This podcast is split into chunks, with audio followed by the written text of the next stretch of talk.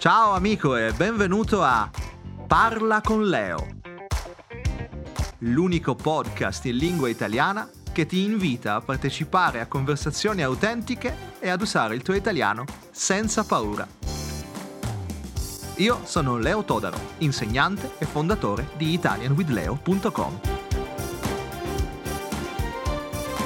Quindi la mimosa è il simbolo di questa festa. Che un'altra donna, Teresa Mattei, anche lei comunista, propone di scegliere questo fiore povero e semplice, facile da trovare nelle campagne. Ciao amico di Italian with Leo e benvenuto per questo nuovo episodio.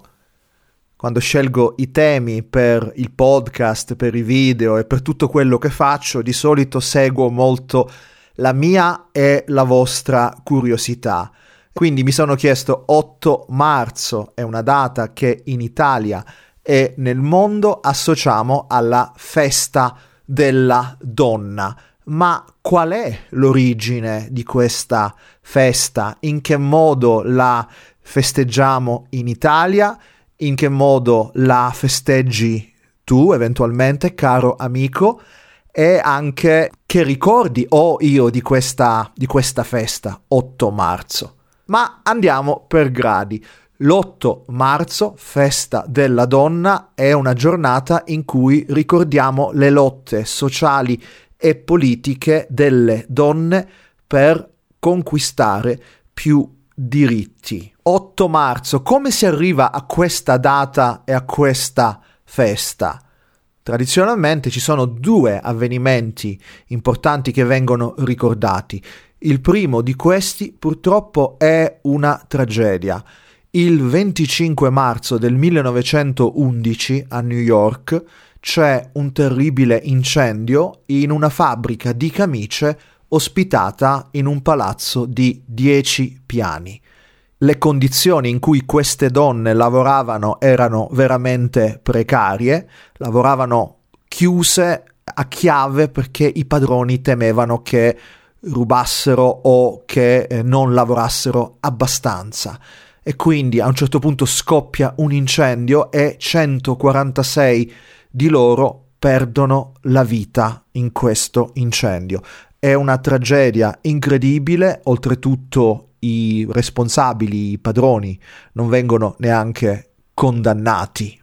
Molte delle donne che muoiono in questo incendio sono straniere, molte di loro sono ebree, molte di loro sono donne italiane.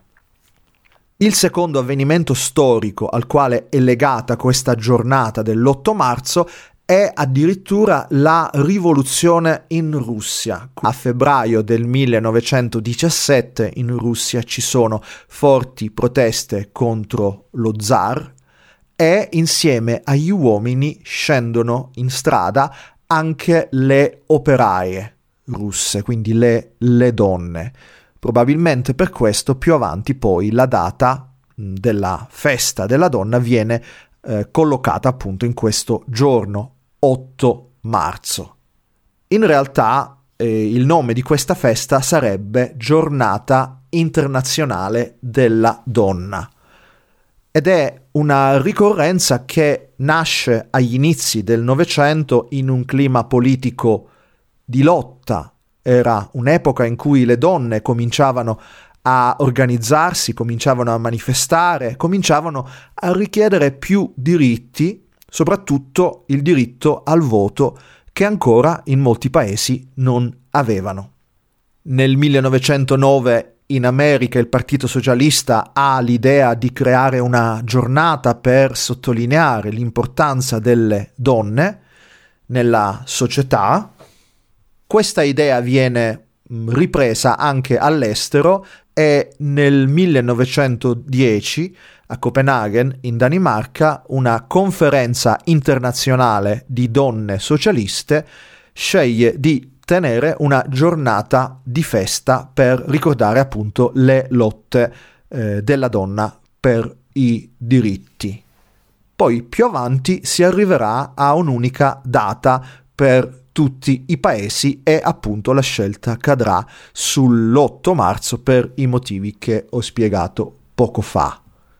E dunque, caro amico, è importante capire come è nata questa festa, l'origine, ma è più importante soprattutto ricordare che essere donne non è mai stato semplice e che ancora oggi nel 2023 è una lotta importante quella per avere più diritti alle donne, più rispetto, meno disuguaglianze, perché purtroppo anche nei nostri paesi occidentali, anche in Italia, c'è ancora un problema di eh, differenze, di disparità, il cosiddetto gender gap.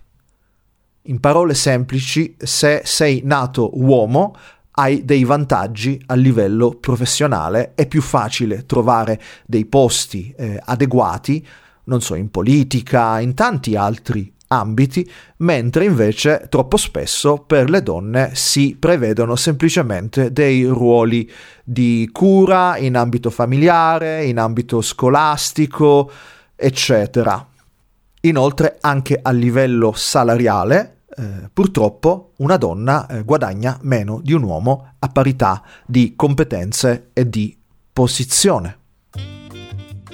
Vuoi ricevere testi da leggere e ascoltare? Brevi video, esercizi di grammatica e di lessico? Segui il link nella descrizione e lasciami il tuo indirizzo email. Ti scriverò una o due volte al mese con una selezione gratuita di materiali e inviti. Oppure quando durante la pandemia in Italia c'era da licenziare dei lavoratori, purtroppo eh, spesso si tendeva a eh, licenziare prima le donne pensando che l'uomo comunque doveva mantenere il lavoro. La riforma delle pensioni che abbiamo fatto in Italia, la cosiddetta quota 100, inevitabilmente premia gli uomini perché puoi andare in pensione con una retribuzione adeguata se hai accumulato anni di lavoro e per le donne è più difficile. Per non parlare poi ovviamente della maternità, quando una donna che lavora diventa mamma, quindi ha un figlio, purtroppo molte volte o rischia di perdere il lavoro o si trova costretta a dover lasciare volontariamente il lavoro perché non ci sono delle politiche adeguate a sostegno delle madri e della maternità. La giornata internazionale della donna in Italia è stata festeggiata per la prima volta il 22 marzo del 1922 e una cosa interessante è che subito dopo la seconda guerra mondiale, nel 1946, in Italia si decide di eh, adottare un fiore, la mimosa, come simbolo ufficiale di questa festa. Sono due donne femministe a lanciare questa proposta. Una di loro, Rita Montagnana si chiamava, era un'antifascista che aveva partecipato attivamente alle lotte partigiane, che entrerà in Parlamento con il Partito Comunista, sarà anche moglie del segretario del Partito Comunista, un gigante della politica italiana nel dopoguerra, parliamo di Palmiro Togliatti, e anche un'altra donna, Teresa Mattei, anche lei comunista, propone di scegliere questo fiore povero e semplice, facile da trovare nelle campagne, come disse lei stessa, ed era inoltre il fiore che i partigiani regalavano alle staffette. Quindi qui stiamo parlando della resistenza, la lotta armata dei antifascisti alla fine della seconda guerra mondiale e in questa lotta le donne hanno avuto un ruolo di prima importanza perché trasportavano armi, documenti oppure messaggi grazie al fatto che, diciamo, si notavano di meno. E qui dovremmo andare a leggere o rileggere questo bellissimo romanzo della Viganò che si chiama L'Agnese va a morire. Comunque, dal 1946, quindi la mimosa è il simbolo di questa festa.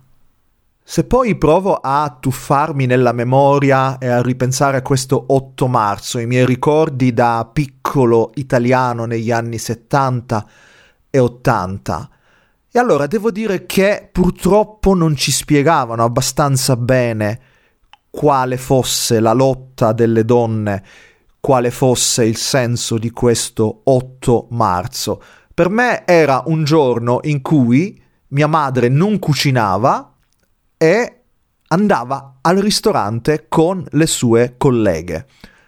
Ricordo una volta che io e mio fratello e mio papà andiamo a prendere mia madre in questo ristorante. Ricordo che mio padre non può entrare perché in quell'occasione gli uomini non sono ammessi e che invece io e mio fratello entriamo e troviamo questa allegra tavolata ornata con tantissime mimose e con 70-80 donne lì sedute a chiacchierare e scherzare di ottimo umore. Sicuramente non hanno sentito la mancanza degli uomini in quell'occasione.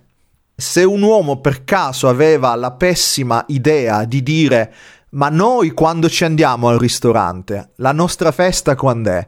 E allora le donne giustamente eh, rispondevano che voi la vostra festa ce l'avete già gli altri 364 giorni dell'anno. E quindi siamo cresciuti con una mamma lavoratrice che però comunque continuava a fare la sua parte anche a casa, in famiglia, nei ruoli di cura, eccetera. Amico, amica che mi stai ascoltando, concludo con una domanda molto semplice. Nel tuo paese a che punto è la parità? E soprattutto questo 8 marzo viene celebrato? In che modo viene celebrato? E dunque a tutte le donne che mi stanno ascoltando, soprattutto se siamo nel mese di marzo, i miei auguri eh, di una buona festa della donna sperando che presto possa essere festa tutti i giorni anche per voi. Grazie per avermi ascoltato, vi aspetto presto sempre qui per un altro episodio di Parla con Leo. Ciao!